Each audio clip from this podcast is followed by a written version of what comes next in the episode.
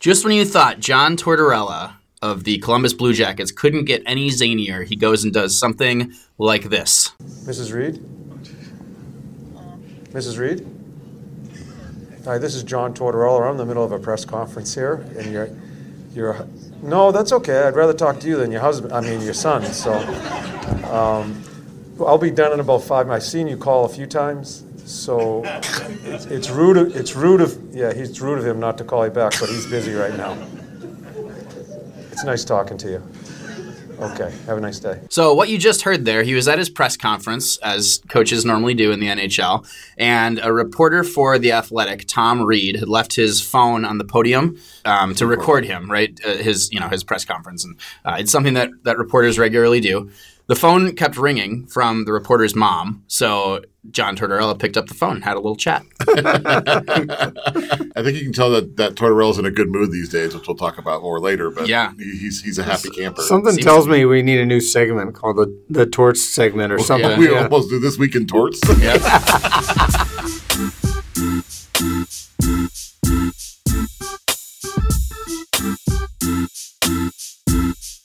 Sound of Hockey episode 25. It is the Jonas Brodin episode. Oh, boy. Which brings me to our most recent review on the Apple Podcast app. Make sure to send your 5-star review as well if you haven't. This one says, I'm hooked from MN in Seattle. I eagerly await your episodes, and I appreciate your format, banter, and content. You keep me up to date on all things NHL to Seattle and bring highlights from the league. I would like Darren to find a different outlet to get into the minutia of the Wild, and I'm a Wild fan. Wow. I didn't write that. I swear to God. Listen, they say that the first step is admitting that you have a problem, and one day I'm sure I will do that. So I don't know. I mean, it's tough. I love the Wild, and we're on a hockey podcast. Yeah, the irony here is that I have an outlet. I write for a Wild blog. And that's not enough. Well, I mean, what about Andy talking about like the Canucks all the time, huh? All the time? Is it not as much? Yeah. Okay. I don't think I even talk about the Sharks that much. All right, I like the idea of a different outlet, though. I pictured Darren on a street corner with like a sandwich board. Talk wild to me. Let me tell you about Zach Parise. That sounded nothing like Darren, but that was my impression. Anyways. Yeah, that was very sweet. I think we have a lot of Minnesota content on this episode. All right. We also had a review from Erica Berry, who is a good Twitter friend of ours. She said, awesome. Yeah, she says, hanging with your besties. Another 5-star review. She said, great podcast that focuses on all aspects of hockey, not just what's going on with Seattle. Funny, and it feels like you're just hanging out with a bunch of friends, but sometimes you learn stuff. So thanks for that, Erica Berry. The irony of that one, Erica Berry also reached out to us on Twitter after last week's episode and said, hey, great episode, but I think I want to stab Darren for getting Kokomo stuck in my head. So she wrote a really nice 5-star review, but also, threatened physical violence against me. I completely approve of that. Okay. And the reviews were positive for John and I. Yeah. Yeah. Well, kind of took shots at Darren this week. Yeah. You guys weren't even mentioned. Let's just clarify. Yeah. What I thought about after she said the thing about Kokomo is that I realized after last week's episode that the team is not called the Kokomo Kings. They're called the Kamoka Kings. But our show sheet autocorrected it, and I just went with Kokomo because I didn't know the real name. So and now we have to play Kokomo at the end of the episode. So Kokomo deserves a hockey team, I think. It really does, yeah. Hey, it's episode 25. It's a humongous episode. We had a big guest this week, Mr. Dave Christian of Team USA fame. He was on the 1980 Miracle on Ice team, played, I think, 15 seasons? 15 years, yeah. 15 years in the NHL. We had a really, really fun talk with him, which we'll get to in a little bit, so make sure you stick around. Also, the trade deadline passed on Monday. We are recording on Tuesday morning, so obviously it's all very fresh and just settling, so we'll have tons of talk there. And before we do that, we'll do a quick recap of John's Ronald McDonald House Hockey Challenge, which happened this past weekend as well. So lots to chat about. I don't know if it's the John's Hockey Challenge. Okay. This is Darren Brown, a.k.a. @DarrenFunBrown on the Twitter, joined as always by our best hockey writer in Seattle, Mr. Andy Ide. Good morning. @Andy Ide on the Twitter. That's hello. Right. And the founder of NHLtoseattle.com, John Barr. Hello. I'm not going to say good morning because somebody might be listening to this in the afternoon. That's a good point. I think our listeners are mostly morning listeners. Oh, that's a bad. You know what they say about assuming. Yeah. I'm just making that up. Also, the proud owner of Bar Down Studios, which is where we're recording from here in Seattle. Yeah, Palatial Estate / studio. It's like this is what I imagine Dr. Dre has, right? Yes, I think it's like a replica. Very similar. Yeah. All right, let's kick it over to our WHL correspondent for a quick WHL update. Our WHL correspondent, of course, is Andy Ide. Hello, Andy. Hello again. We're getting down the stretch. There's like only 9-10 games left for the local clubs here. The Everett Silvertips are still hanging on to first place in the U.S. division. They got a tight race going on with the Vancouver Giants for the top spot in the Western Conference. They're like neck and neck. So we'll see how that plays out. That obviously would be home ice advantage if it got all the way to the finals. Seattle, they've been playing well. They've won 3 out of 5. They got points in 4 out of 5. Points is what they're after. They've beaten Everett twice, which is big for them because that was a bad matchup for them before the season. They beat Everett in overtime on Saturday up in Angel of the Wind, which was a big game for them. Blew a 3-0 lead the next night to Portland though, but still got it into overtime and got a point. So they're 5 points up on the last playoff spot. They're ahead of the Kamloops Blazers. Kamloops does have 2 games in hand. There you go. So get out and see them. There's not too many games left. Do they have a lot of home games left? Seattle's got like 4 or 5 more home games. Okay, so get out and see them. Same with the Silvertips. I think the Silvertips only have a couple home games left. So lots to see, lots of good hockey to watch right now. Both teams obviously are going to be playoff teams, it sounds like. So. Right? Yeah, hopefully. Seattle's on the bubble, but right now they're in a good position. And they're playing well. Yep. Yeah. And as we mentioned, the hockey challenge happened this last week as well at the Accesso Showwear Center. John, I know you're a big participant in that. Yeah, that was the day of the Portland-Seattle game. The big thing is it's for the Ronald McDonald House. The whole event probably is going to raise between $150,000 and $200,000 when they hit that target, I believe. And my teams raised $30,000, and then I put out a challenge to the community that I would match up to $3,000, and we exceeded that. So that was awesome. That was impressive, and I was very thankful for all you that contributed because every little bit makes a difference, and it goes a long way at the Ronald McDonald House. Anyway, it was a great game during the day, and then there was an all-star game after, and Glenn Goodall came out, and that was pretty fun. You could tell he had some sick mitts, as they say. Yes, that was my impression too. Yeah, that maybe the speed is a little bit gone in his age now, but he still could handle the puck. Yeah, you could tell. Like it's like, don't bother. And then he was looking to dish. I joked with him after that. You got to shoot more. Yeah. Tyler Allos was, I don't know when he played with the Thunderbirds, but it was like about 4 or 6 years ago. Okay. Yeah, and then he was an assistant coach. And I was out on the ice against him, and the second he got it, he's so smooth and so fast, it was like ridiculous. Yeah. Like, and he wasn't even going all out. He would just get enough separation from you. So and he had a good rivalry going with Steve Konowalchuk, who was his coach. Yeah, yeah. And those two used to go at it in morning skate drills with the scratches, and so they had a lot of fun together. Yeah, they looked like they were having a good time. They were chirping each other the whole time. Good event all around, and then we also had Molly Donner out there. Played 4 years at Wisconsin. She was awesome, and she really stood out. She had 2 goals, but we were hoping she'd get the hat trick, but she kept on dishing it to people. So it was awesome to see her out there. Anyway, it was a great event, great cause. I don't know if you saw some of the sponsors of the event. I don't know. I noticed. Yeah. I feel like I saw some pictures, but nothing really stuck out to me. I don't know.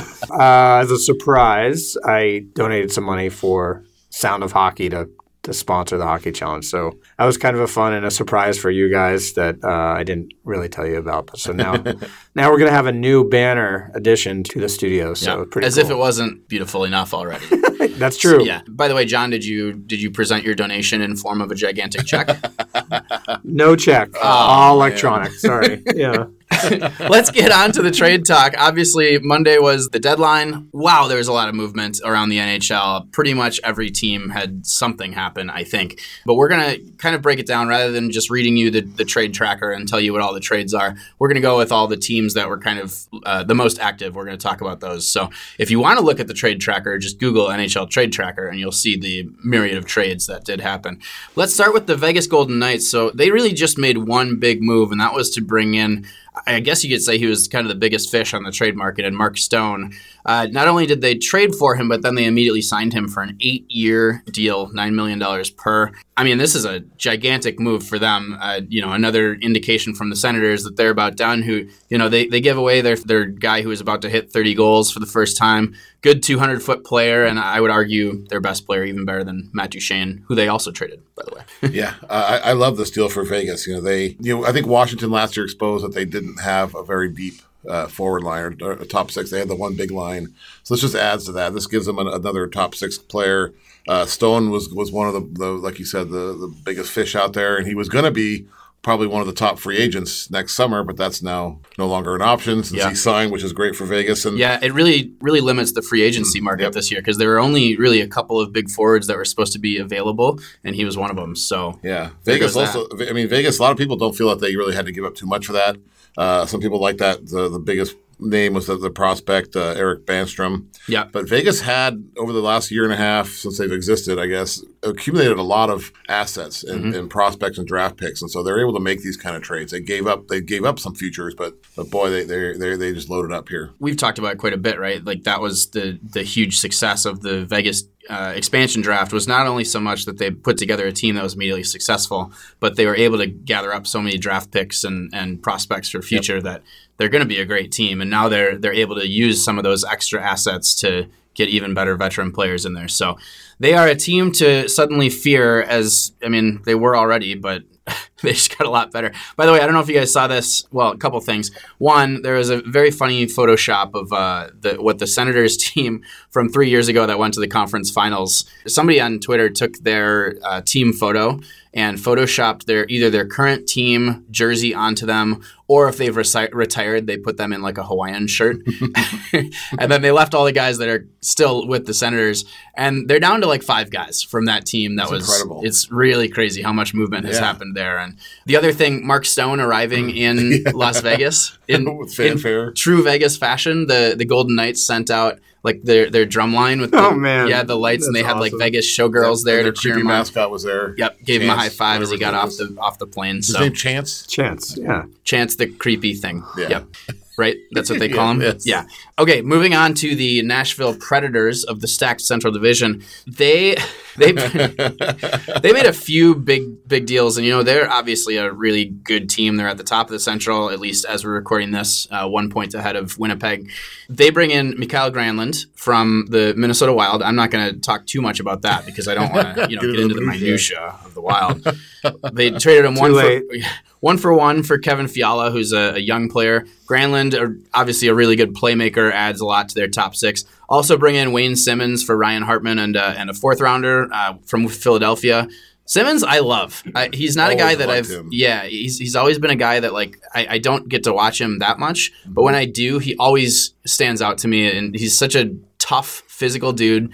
He's fast and smooth. He's probably lost a little bit of his speed now because he's getting a little bit older, but man, that is a guy that I would really like to have on my team. He can play up and down the lineup for you. I think he plays in all situations. He's always been a favorite of mine too. Well, the big thing they brought him in for is the power play, and maybe even Granlund to some extent. They're 31st in the league in power play efficiency. So Simmonds, I love. He definitely hasn't played as well the last couple of years. He had that crazy injury. I don't know, where he had like 5 different injuries. I think that was last year. But he's also played on some mediocre to bad Philly teams. Yeah, but was he the one that was playing with his torn groin or something like that? Like, oh. Yeah. Oh, my God. Is that important to skate? I don't know. Yeah, it's kind of in that area. I don't know. Yeah. Simmonds is pretty big for them, and I don't really think they have to give up too much. He's going to be pretty good in the playoffs, and he's a player that's built for the playoffs, and that's where I love to see him. And the fact that Philly wasn't going to make the playoffs bummed me out because that means he wouldn't be in the playoffs. So it's great to see him in the playoffs. He's a warrior in the playoffs. I love watching him. So it should be good. The Boyle and McLeod are kind of more depth plays, but even Boyle's chipping in too. Yeah. So I think they countered really well to Winnipeg, and we'll talk about Winnipeg in a second. Since we know everyone in our listening audience loves minutia, I have a fun minutia fact about Wayne Simmonds that the first NHL game he ever saw, he played in. Oh, really? Yeah. Wow. I'd never been to an NHL game before. That is amazing. I've never heard that. Well, that's because he's from Toronto probably, and couldn't get into. I mean, you watched him on TV, but the first one you ever attended, he played in. That's which is pretty in amazing, LA, right? I assume. Yeah. Wow, I didn't know that. Thank you. Yeah. Wow. Minutia. And that's more you know. Yeah. All right, moving on to the Dallas Stars. Now, this one, you kind of can't make it up. They really made one big deal bringing in Matt Zuccarello from the New York Rangers. By the way, before we even get into this conversation, let's have a quick check-in with Henrik Lundqvist, who was giving his thoughts on losing his good friend and teammate to the Dallas Stars. It's tough. Good friend. Sorry.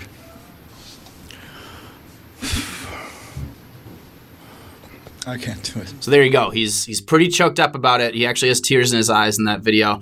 Obviously, it's a reminder that these guys are human and they have feelings and all that stuff. Then again, Hank has quite a few things going for him still. So I have. He's quite a handsome man. He's quite a handsome man. Arguably one of the better goalies of our generation. And although I do feel bad for him that he didn't get traded and that he may never win the Stanley Cup. If he sticks with New York. But. Yeah, good point. Is he the best goalie never to win this? No, I'm not even going to comment on that. Is he the Rick Nash of goalies? Yes, he's the Rick Nash of goalies. Anyway, so Zuccarello, the tragedy here is that, like I said, the Stars made one big deal. Zuccarello plays, I think it was 2 periods, scores a goal. Yep, and then breaks his arm. Done for the season. Wah, wah. There's nothing you can do if you're Dallas. I mean, you can't. There's no guarantees of anything, right? That's the bummer, though. You trade away some assets and you get 2 periods. That's it. That is all you can do.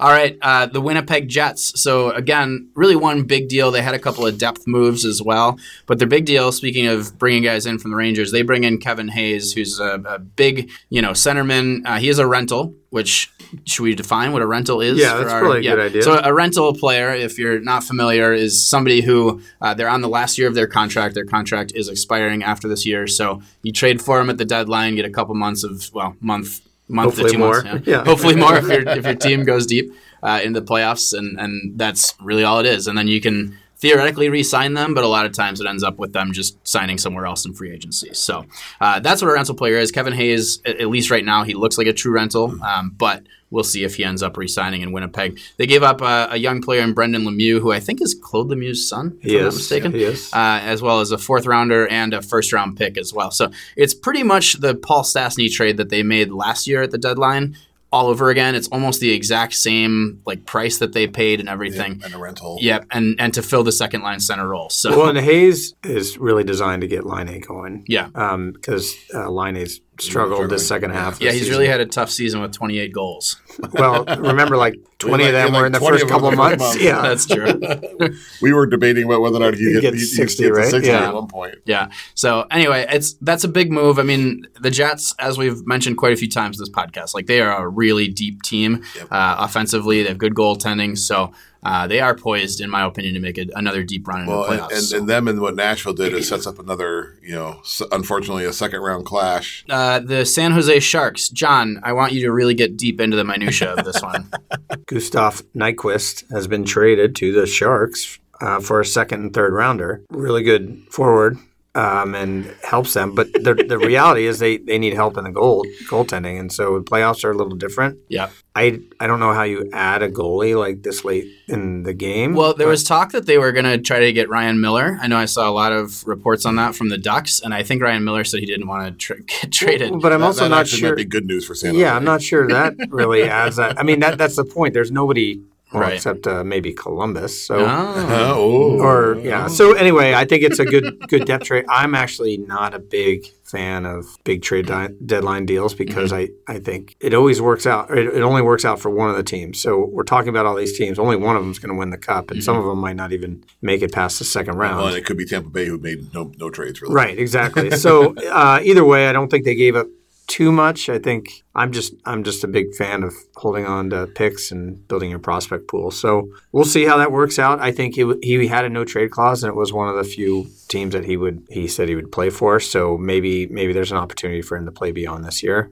So maybe turning that rental into a more of a long-term deal. But we'll see. He hasn't played a game yet, so we're going to see how he does. Yeah, and San Jose's got some salary issues. Yeah. Pavelski and Carlson, who are going to be free agents. Yeah, that's going to be an interesting offseason, so that's why I'm not a big fan of getting rid of a bunch of draft picks. And finally, the Columbus Blue Jackets, who kind of lost their minds a little bit. I mean, you got to hand it to Jarmo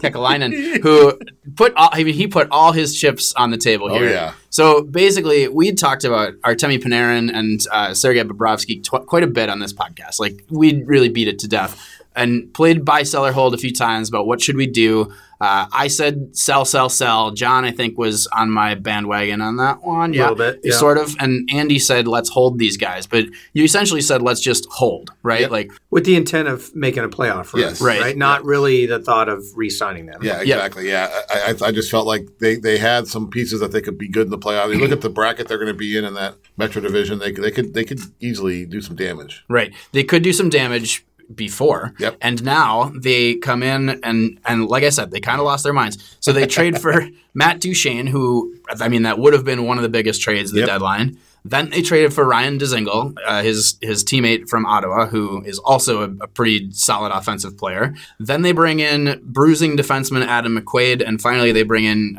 backup goalie Keith Kincaid, which I didn't really understand that one. That was a bit of a head scratcher. Yeah. They already have Bobrovsky and is it Korpisalo? Yep. The confusing thing there is that they have two goalies on the roster, and maybe they were trying to move Bobrovsky, and they needed a second that could have been veteran goalie. I don't know. Anyway, I mean, I was reading some clips on this, and GMs were saying they've never seen anything like this at the deadline, like just how many splashes they made. You're practically changing the entire team. Yeah. The entire team for a couple of guys that are rentals, as well, mentioned. They also, as good as I think they're going to be now, and I love what they did. If I'm a fan, I'm excited of Columbus, but they don't have their playoff spot guaranteed. I mean, they're only. I mean, they're in third place in the Metro, but they're only a couple points out of the last wild card spot, so. This will probably help them, but it's a pretty risky move, I think, all around. But sometimes you got to do that, and for a franchise that's never won a playoff series, I think this is an exciting thing. Let's make a run and see what happens. Yep. And we'll figure it all out in the summer. It may hurt in the future because they gave up pretty much this entire next draft and some prospects as well. So. But if you make a long run, it may not matter. As far as your fans go, you'll be happy for a year. And then what happens, right? And then they lose in the first round of the playoffs. Right? They probably will lose Panarin and Bobrovsky. Yeah. Right? They're their own rentals. Yeah. But they will have tons of cap space because of that next year, like $13 million. But superstars don't really go to free agency that often. So I think – I mean, they're going to be able to throw money at Matt Duchene probably. Yep. And so maybe there's an opportunity to get him back. So there you go. Yeah. Success seems to follow him around. Yeah. As does cameras and Ubers. But hey, let's get into our Dave Christian interview. This is a really fun talk.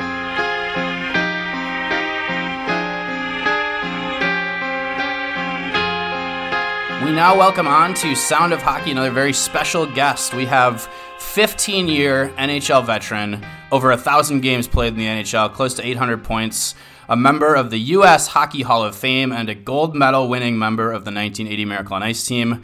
Welcome to Sound of Hockey, Dave Christian. Thank you very much. Good morning, everybody. Good morning to you. Morning. So first and foremost, I have a really hard-hitting question for you here. Do you have any ill will towards Zach Parise these days? No, I'm going to let it slide. He just passed me for Minnesota-born players.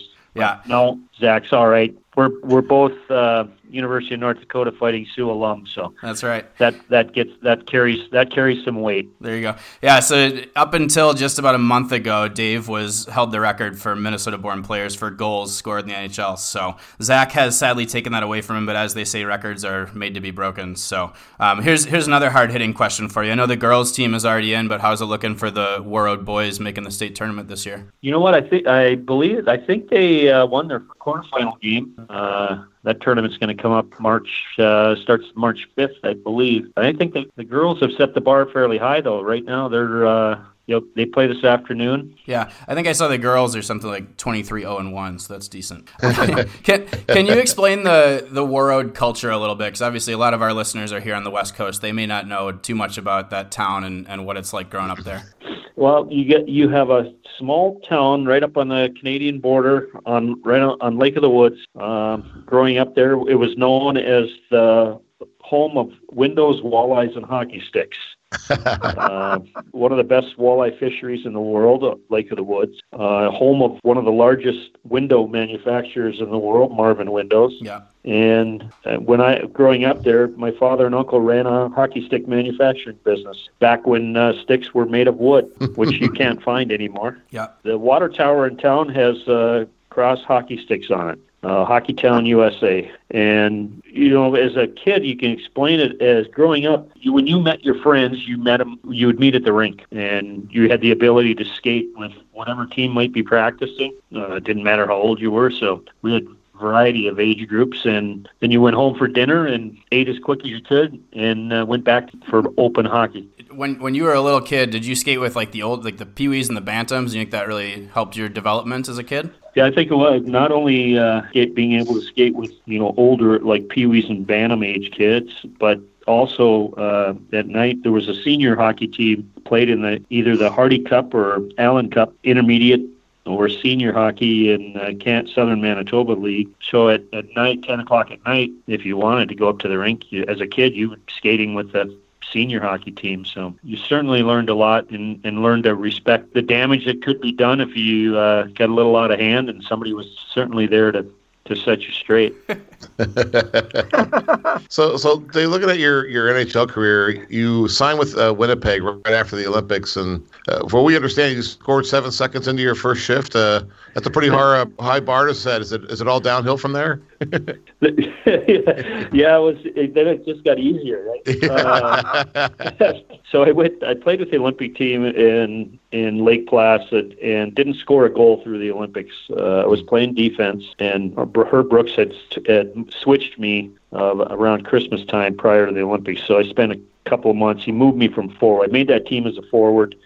Christmas time, he moved me back to defense, spent the remainder of that exhibition year and the Olympics as a defenseman, signed, went to Winnipeg, and so there was a second shift of the game, an offensive zone faceoff, and won the faceoff, and the puck went D to D, and I went to the net and got a rebound sitting there and scored. So, yeah, 7 seconds into the first NHL shift, having not scored a goal in, I don't know, probably a couple months. So the key was to move you back to forward then. Well, maybe. But for years, Herb Brooks, who coached that Olympic team, he would every time I saw him, he would tell me that I was playing my career out of position. That if I ever played for him, he would have moved me back to defense. So that Jets team that you joined had just won the World Hockey Association championship, and then the league came in and they joined the NHL, and they disbanded those teams a little bit. So when you join that, it's almost like an expansion team with a bunch of new guys. Looking at the situation here in Seattle, what advice would you have for our fans? You know, for if the first year's a struggle like it was for you guys. You know, the way that it's set up, I think Vegas is a fairly good model. I think in looking towards that start in Seattle, I would think there would be a pretty good chance that your team is going to be competitive right from the get-go, based on that Vegas model and how the NHL has it set up for that expansion team now. But back then, it was a struggle. They really had to redevelop and go out and find through the draft and whatnot, put in a whole new team together. Coming off the WHA and then, merged and joined the NHL, they lost a lot of players. So, we struggled that first year. I went from the penthouse to the outhouse. We won Lake Placid. We win next year in Winnipeg. We won 9 games all year long. So it was tough. And but it was tough for everybody involved, fans, city, players, everyone. We added some players and kind of they built it from there. I was in Winnipeg for 3 years. So. Well, was Bobby Hull still with the Jets when you got there, or he moved on already? Bobby, he had moved on. Yeah, so we had Anders Hedberg, Ulf Nilsson. Right. They had moved on. So, Davey, you played for Winnipeg, Washington, Boston, St. Louis, and Chicago. Any particular season or team that really stands out as kind of one of your more favorite or special times playing in the NHL? Well, I think they they all did for a variety of reasons. I think I enjoyed got my start in Winnipeg. Always have a spot for that team. That was my opportunity. They gave me the opportunity to play in the NHL and get my career started. So I think every city holds a special reason. I spent the majority of my career. I was in Washington D.C. Playing with the Capitals. You know, we had some fantastic regular seasons in Washington, and we just did not have the same success playoff-wise in Washington. And then I went to Boston and played in a Stanley Cup final where we got beat by Edmonton. Every city that I played in was a good experience. I enjoyed them all. You spoke about Boston. I think you were playing under Mike Milbury, and I'm just wondering how that experience was, and any shoes thrown in the locker room after a tough loss? No shoes thrown in. I don't remember going into the stands either when I was in Boston. Before your time. With skates on. Yeah. So you mentioned that you went from Winnipeg to Washington, and that was a trade, and I believe later he got traded. So you've been through some trades, and we have the NHL trade deadline coming up here in a couple of days.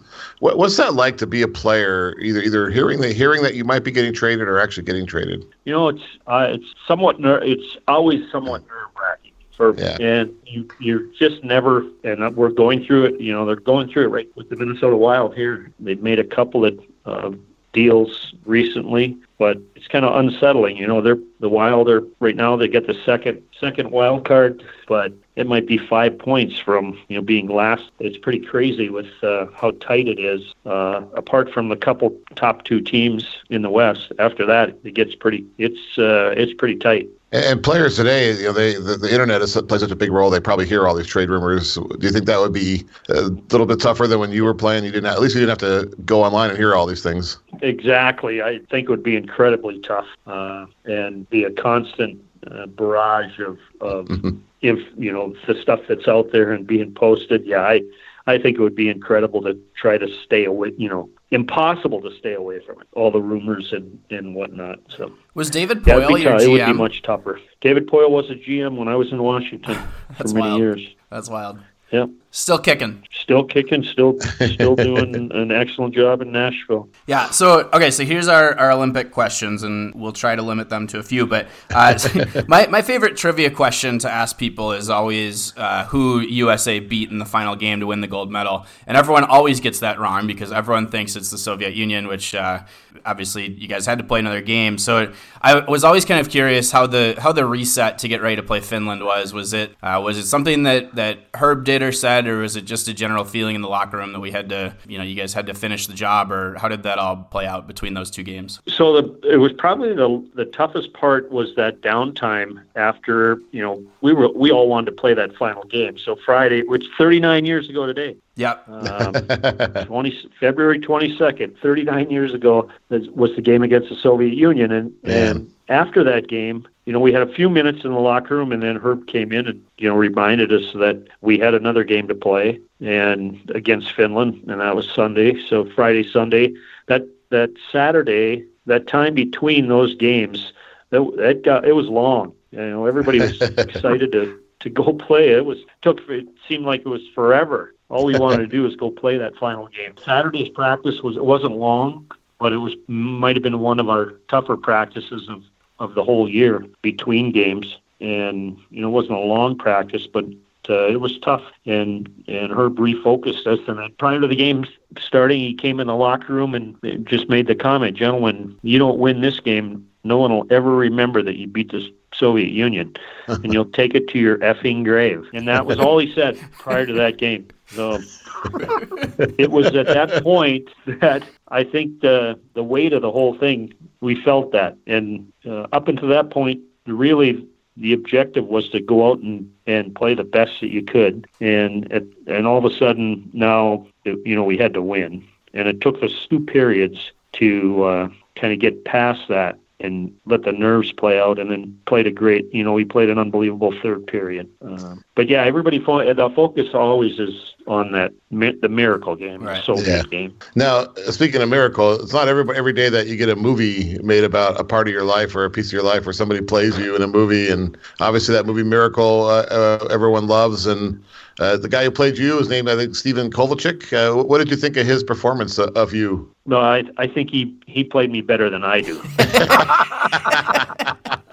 It was all right. So he was very good. So we enjoyed as players. We got a chance to meet all those guys, and they were players, and they cast them in that movie very well. It was fun to watch the movie, and it was fun to meet everybody that was playing the parts of all the players. And what kind of impact does that have just on your life? You have this big event that everyone knows about, and then it comes up again with this movie.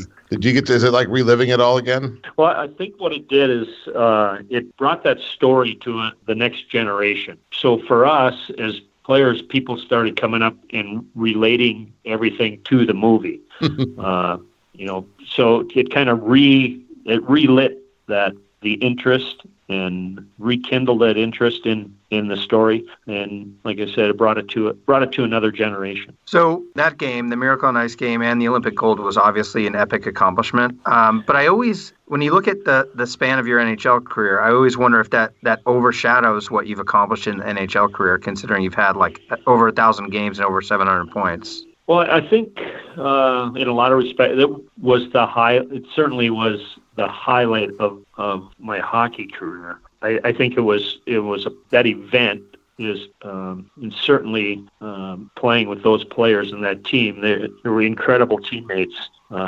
We still keep in touch, and one of the teammates, Jack O'Callahan, had stated at one point that hey, it wouldn't have mattered. We still would have stayed in contact whether or not we had won. And we formed a really strong bond, which was a big part of why we were able to have success. But we would have stayed in contact, and we would have remained really close regardless. At least we like to believe that would have been the case. Yeah. So, it's something that happened, but I think everybody on that team would agree, like we're more than just the fact that we won that Lake Placid Olympics. Right. As far as hockey goes, sure. Yeah, that certainly is a highlight. David, do you want to share any insight on the famous Christmas tree story and what's so special about a Christmas tree? So we had you got a lot of different personalities on that team, and we were in Lake Placid for a Christmas tournament, and a couple of the guys had decorated and had their room, and they were what you would call maybe your more serious type A personalities. And, some guys that were a little more loose and a little more. We just kind of enjoyed things, and we had some guys that were known to pull some pranks. Whatnot. So the Christmas tree went missing for a few days, and there was a tree that had some tinsel on it that was appeared out on Mirror Lake right behind the hotel, which you could see from every room. And there was some open water to the ice, so there's no way you could go out on the ice and retrieve this tree. Which I know that the person that was behind that whole thing I know pretty well. Mm. Okay. So, Dave, I actually have a story for you. When I was a kid, I grew up in Minnesota as well, as our listeners are a little bit too well aware of. But I decided at an early age that I wanted to be a goalie. And so my first piece of goalie equipment was a Christian Brothers goalie stick. It was the red and black Chicago Kids model. I got it for a Christmas present one year, so that was like the official announcement to the world that I was going to be a goalie, right? And so that same year I was a mite. We actually, playing for Burnsville, we got tabs to play between periods at a Minnesota Moose game of the IHL. And yes. Guess who was on that team? Mr. Dave Christian. So after that game, we waited around, my parents and I waited around for about an hour. And guess who I got to sign that Christian Brothers goalie stick? No way. Oh, yes. Holy cow. That's crazy. That was some of the most fun I had playing the game. Really? with the Minnesota Moose International Hockey. Yeah, it really was fun. The end of my career and allowed me, to play with a bunch of great teammates and. It really was fun. Yeah. So what was that league kind of like? Because I remember it, but I was pretty young at the time. Like, was it more of would you compare it to the AHL of today, or was it more like, how would you describe it? It was kind of a mix. There were a lot of really, really skilled players in that league. And Minnesota and Chicago, the Chicago Wolves were the two northernmost teams in that league, and then the rest of the league was Atlanta, Houston, Denver, Salt Lake City, San Diego, Los Angeles, San Francisco.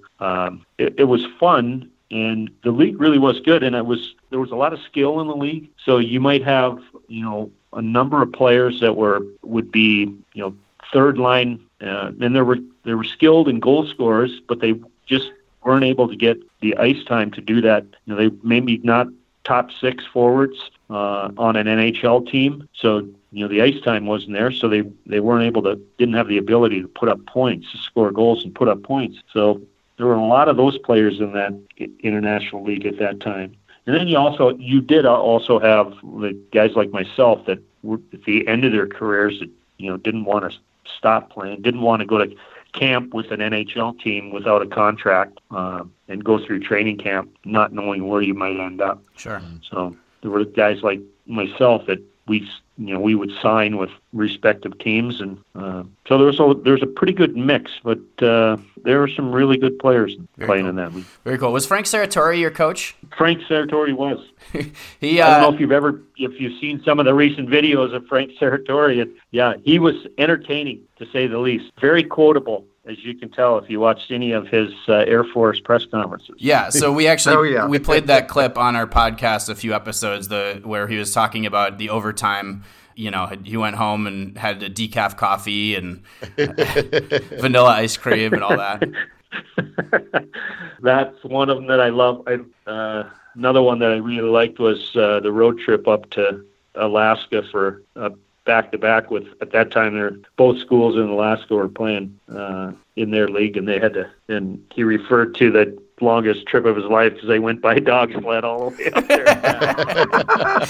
way up there. So speaking of coaches, we mentioned a few, Herb Brooks, and you've had a lot. Who would you say was your favorite coach? Oh, man. You know what? I might put my dad up there. Good answer. Yeah. Nice. Safe answer. But, it was tougher. You're always toughest on your kids, right? And there was no difference there, but that was fun. Brian Murray in Washington with the Capitals, incredible practice, ran a fabulous practice. Mike Milbury in Boston, I really enjoyed and respected him for his ability to be able to read the game. And if you were having an off night, you didn't play as much. If you were on, didn't matter where you were in the salary structure. If you were having a good game, you played a ton. I think I learned from all of them, without a doubt. I learned from all of them.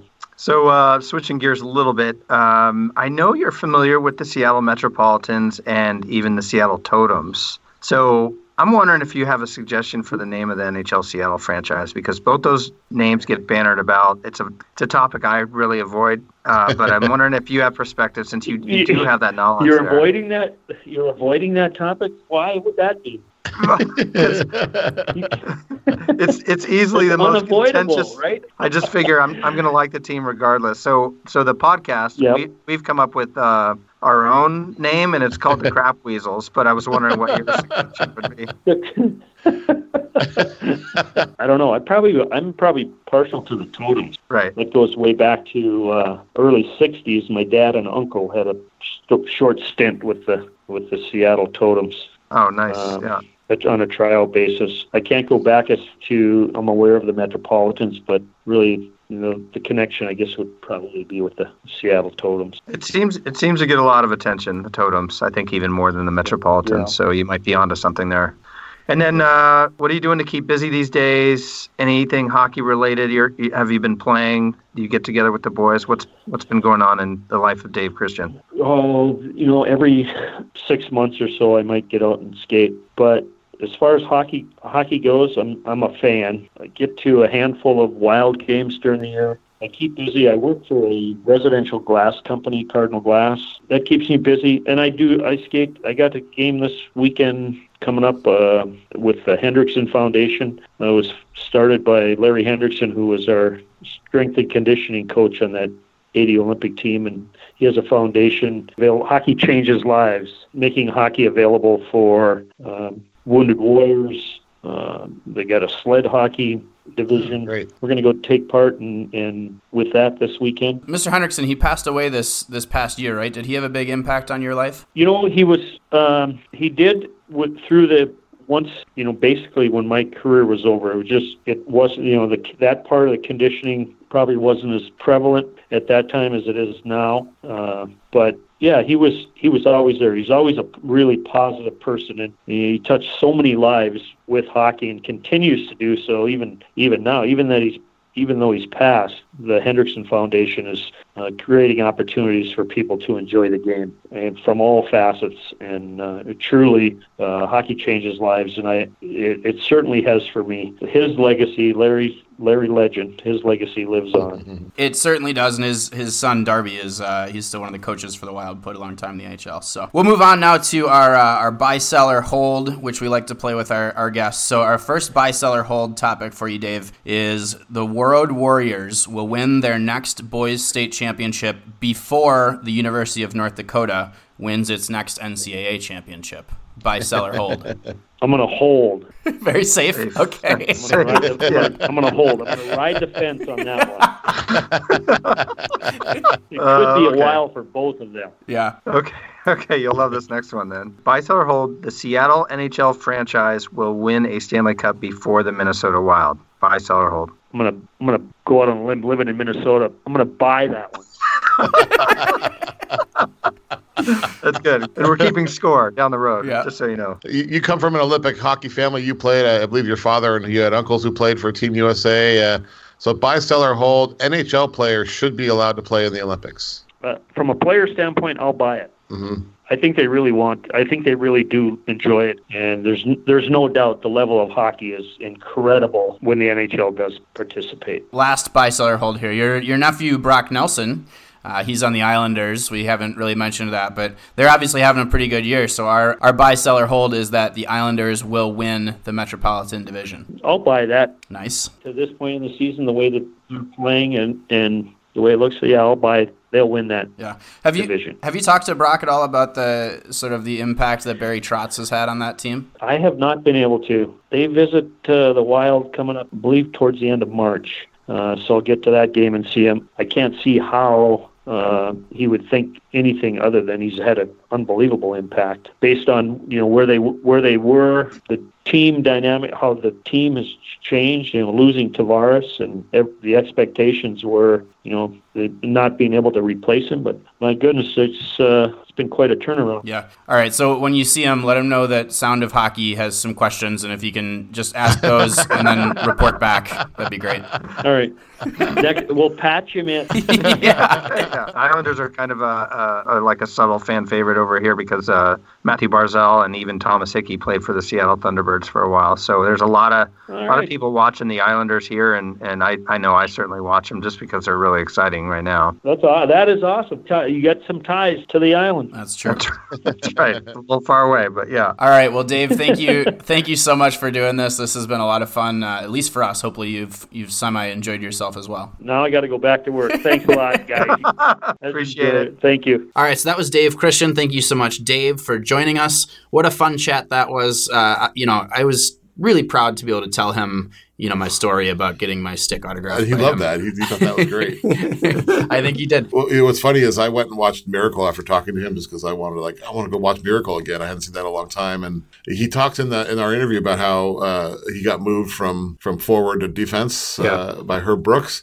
And there's actually a line in the movie where the Herb Brooks character, which is played by Kurt Russell, and you actually hear him say, well, I'm moving Christian back to defense. Mm. It's just a throwaway line. Yeah, that you don't even pick up on. Exactly. Yeah. I probably would never have even noticed, but now that we had just talked to him, I'm like, oh, yeah, he talked about that. The funny thing about that movie, that it's so focused on the Boston guys. Oh, yeah. But, like, the Minnesota guys and then Mark Johnson were, like, pretty huge contributors to that team. Yeah. So it's almost overshadowed. It sells it like it's a Boston story, which Jimmy Craig and Rizzioni were obviously significant portions mm-hmm. of that team, but the Minnesota guys kind of get buried in that one in the Disney version. So, well, Disney has long had an anti-Minnesota bias. That's true. Right here. Oh, I know that. Yeah, mm-hmm. for sure. That whole Mighty Ducks thing, that was BS.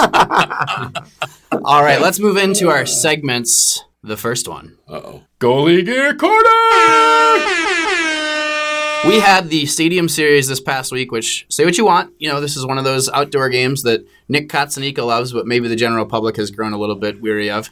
The Stadium Series game was in Philadelphia. It featured the Philadelphia Flyers against the Pittsburgh Penguins. What I thought was cool in terms of a goalie gear point of view, Matt Murray had a pretty good setup for this one. It was all black with yellow touches, which we haven't really seen that before. I thought that was kind of cool. And then at the other end, Brian Elliott, which, by the way, he played instead of Carter Hart, who I guess was injured. Am I right about that? That's the Flyer fans don't believe that, but that's what the team is saying. Uh-huh. Well, he's out for 10 days still. Yeah. So you read the Flyer fans, they think it's all a big cover-up. Oh, right. I'm sure. Well, Flyer fans are pretty rational about the goaltenders. Yeah, they're pretty logical. So, yeah. But anyway, Brian Elliott had a pretty cool Philadelphia Eagles helmet. It was orange to match his Flyers jersey, but then he had the Eagles wings on top of his mask. Thought that was a pretty good look. You know, generally these games bring out some creativity from the netminders. So I thought we should touch on that. On the topic of the game, this has been Goalie Gear Corner, by the way. On the topic of the game, the teams wore like very simple orange and very simple black uniforms, which I thought was pretty cool. You had a colored uniform against a colored uniform versus, you know, light against dark. I thought that was great. But they had these really stupid helmets that had like giant logos on the side of them that like covered half their head. It was distracting. It was very distracting. Too busy, I thought. Yeah, I think that the uniforms would have been a huge success if it weren't for those stupid helmets. Okay. I like the full colors. Yeah. You liked the helmets, John? Yeah, I didn't mind him. Oh, God. Other things that happened in this, Gritty had a pretty good entrance where he rappelled down from the top of Lincoln Financial Field. That was pretty cool. And then he was caught streaking in the middle of the game. Now, I have some questions about this. He stripped off his uniform. Went running across the field next to the rink, and they played like the Benny Hill song while he did it. The security that was chasing him had him in their grasp, and he got away running at about 2 miles an hour, and then they all chased after him and couldn't catch him. I mean, I don't know. He's pretty quick. Like he's elusive. He's a big guy, but he's elusive. If you're a security guy, how close do you want to get to that guy? That's a good point. Yeah, let somebody else tackle him. Or let him tire out, and then we'll get him. Like I don't want to. Like I don't know. Have to tackle this guy. And your anti-gritty. I mean, it was a fine event. It's exactly what we expected it to be at this point. Their ratings actually were up, believe it or not. Oh. And it was a good game because it did go. The Flyers came back. They were, I think they were down two and scored two goals with an empty net to tie it. So pretty good game. And one overtime. Mm-hmm. Yep. Yeah, you know who was a big part of that? Wayne Simmonds. Now on the Nashville Predators. Yeah. All right, let's move on to our weekly one-timers. Our first weekly one-timer, Joe Thornton almost had to pull his cock out before there's our bleep horn. After scoring, I guess it was three goals, almost scoring his fourth goal against the Bruins this past week. Now, the story behind this, and John, you may be able to tell it better than I, but... Or I might tell people just to Google it. Yeah, you might want to just Google it, but here's what happened. Back when Tomas Hertl was a rookie, he scored four goals in one of his like first few games that he played, right? Yep. And the fourth goal, he went between his legs and then went shelf. It was like a ridiculous. Which the Don Cherries of the world hated. Oh, yes. Well, but he celebrated it, and they were like up like 8-2 or something like that. That's the part that the Don Cherries. So then in the locker room, I don't know if it was the same night or a couple days later, reporters had started to turn the story to, hey, it's not this great thing that you scored four goals as a rookie. It was that you were showboating, right? Mm-hmm. And so Thornton's sitting in like the next locker, a couple lockers over, and he says something along the lines of like, what? You're giving him about celebrating his fourth goal? If I scored four goals in a game, I'd pull my cock out and start stroking it. And so as he gets to this hat trick now in this most recent game, everyone on Twitter was going crazy, like, "Oh, is he gonna do it? Is he gonna score his fourth goal and then pull it out?" So and supposedly there was a chant going on, the rooster at the game, pulling for the rooster trick. Yeah. I would have loved to have seen it just to see what he would have done. He would have had to make some. I don't think pantomime it or something. Actually, would have pulled it out, but he might have like pretended to do it. Well, and it's been a kind of a San Jose legend. Like I believe was like 4 or 5 years ago, a while ago. But I believe happened. Like Marlowe had 4 goals, or maybe Pavelski did, and so. And even like the San Jose Sharks Twitter account is like, "Oh, you're the rooster." Like anytime Buddy scores 4 goals, it's a big deal. And yeah, those original comments also caused some controversy in the hockey writers world, because he kind of said it. He wasn't the one being interviewed, and so there was a debate about was that off the record or not. But in hindsight, I think we're all glad that it got reported. Our next weekly one timer. I think it was the same night, Pierre Maguire, our friend and buddy, was between the benches for Tampa Bay at Columbus, and he was like sort of paying attention but sort of not, and a puck comes right past his big bald dome. As close as it could possibly be to hitting him. I mean, it was like a millimeter from hitting him right in the face, and it instead hits the camera lens, and there's actually like an angle where you can see the puck coming from pretty far away, and it just brushes past Pierre's face and hits the camera. It's fantastic. Absolutely fantastic. And the fans were all rooting for the puck. Well, no. Let's stop there. We don't wish personal harm. Exactly. I said there were fans who were rooting. You are a fan, aren't you? Yeah. Oh, no, sorry. You're a journalist. Yeah, journalist. I apologize. Yeah. It was quite the video. If you haven't seen it, look it up. Our next weekly one-timer. A couple of stars were suspended in the past week or two here. Connor McDavid got 2 games for a hit to the head on Nick Leddy of the New York Islanders. And also Evgeny Malkin was suspended, but he's already back for swinging his stick at Raffel of the Flyers. Raffel had kind of punched him in the back of the head, and his reaction was to turn around and whip his stick at head level, and he did actually. He sort of caught him, but didn't cause any injury because I think he got him in the helmet. But pretty reckless play. I mean, I know if you get punched in the back of the head, you're going to do something to react, but it was a pretty reckless play. If that had hit Raffel in the head, like or full on, it would have been a pretty real bad suspension. Yeah. I mean, we've seen this from Malkin before. He kind of can get frustrated at the end of games sometimes. And didn't he cross-check Oshie? Was it Oshie he cross-checked high? I don't think he cross-checked him, but he caught him with his shoulder coming. Yeah, it was a very questionable hit, and then he got thrown out of that game. So that's, I think, the second time this season now that he's had a little bit of discipline issues. So anyway, a couple of stars there getting a little dirty. Our next weekly one-timer. Whoosh. Roberto Luongo, now third place all time for NHL wins. I got to tell you, I didn't even realize that he was approaching that kind of level. I guess he goes under the radar a lot because he's been in, with the Panthers. You know, obviously he played. Oh, don't forget the Islanders. Or the Vancouver Canucks. Yeah, well, I won't forget the Canucks, but. He played for the Islanders? Yeah. That's where he started with the Islanders. Yeah, Mike Milbury. Oh, originally he played for the Islanders. Yeah, that's what he started with, okay. I think. I think it was Islanders, Florida, Vancouver, Florida. I think Mark Parrish was involved in a Luongo trade. Mm. That's how long ago. All right. Some wild minutia there. But yeah, anyway, I didn't realize that he had gotten as Wait. That's not wild. I know, I'm just kidding. I caught the subtle. That's Minnesota. So he surpasses Eddie Belfour. The only guys that he has in front of him now are Patrick Waugh and Martin Brodeur. So that's pretty rarefied air. He's far from catching those guys, but I just had no idea that he had been that successful. And I think he still wants to play a couple years or two. And I think he's got 1 or 2 more years. Yeah, he's also Ryan Miller. He's going to play his Ryan Miller years in Florida. He's also one of the funnier goaltenders you ever come across. Like his Twitter handle, Strombone is worth a follow. And for a long time, when that Strombone one showed up, he never admitted that was him. He would tweet things that made it sound like it was him, but for the longest time, he wouldn't acknowledge that. Well, he's still not verified. He's still not verified, so there's still like some mystery around. But he's got like his avatar is a profile of a goalie with a question mark on it. Our next weekly one-timer. And this is our final weekly one-timer. Ilya Kovalchuk has, now that he's playing for the Los Angeles Kings, he has finally listed his Alpine, New Jersey home. How much do you guys think he's selling it for? Well, I know because it's written right here. Okay. Well, you could have played along with that, Andy.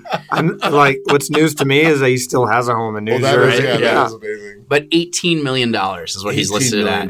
And if you see a picture of this thing, it is like a castle. Like it's got like turrets and moats, and it is crazy how big this is. Remember that contract he signed in New Jersey was just stupid. It was ridiculous. It was long and for like all the money. Like, literally all the money. So it makes sense that he has an $18 million home there. I noticed on the blueprint that they put in the Forbes story that he has an arts and crafts room. I'm curious what kind of arts and crafts he does. Probably looks very similar to the studio. Well, is he? We talked about Rick Nash maybe being the best player to ever win. Is he the richest player to never win anything? Maybe. He's made... Yeah, that I might give you, Andy. Yeah. He has made a lot of money in his career, both in the NHL and in the KHL. I mean, he's just double-dipped his way to selling his $18 million palatial estate. I believe former Atlanta Thrasher. That's right. All right, and let's wrap up the show with games on the radar. John, what do you have? So I am headed to Boston tomorrow night. That's Wednesday night, and it just so happens I'll be in town with the Tampa Bay Lightning and the Boston Bruins game. Oh. So I'm definitely going to check that game out. I don't have a ticket yet. So if you know any listeners out there, just kidding. No, I've already started scoping them, so I'm pretty fired up about that. And I'm actually a little bit beyond the games on my radar. I think I'm going to go check out Northeastern Female, the women's hockey game. They're in the Hockey East playoffs, and then definitely going to check out the Boston Pride. There you go. Friend of the program. That's right. And see Lexi Bender on Saturday night. So if you're there, go there. You have a lot of games on your radar then. Yeah, that's like four. I know. But the NHL game is Thursday. Andy?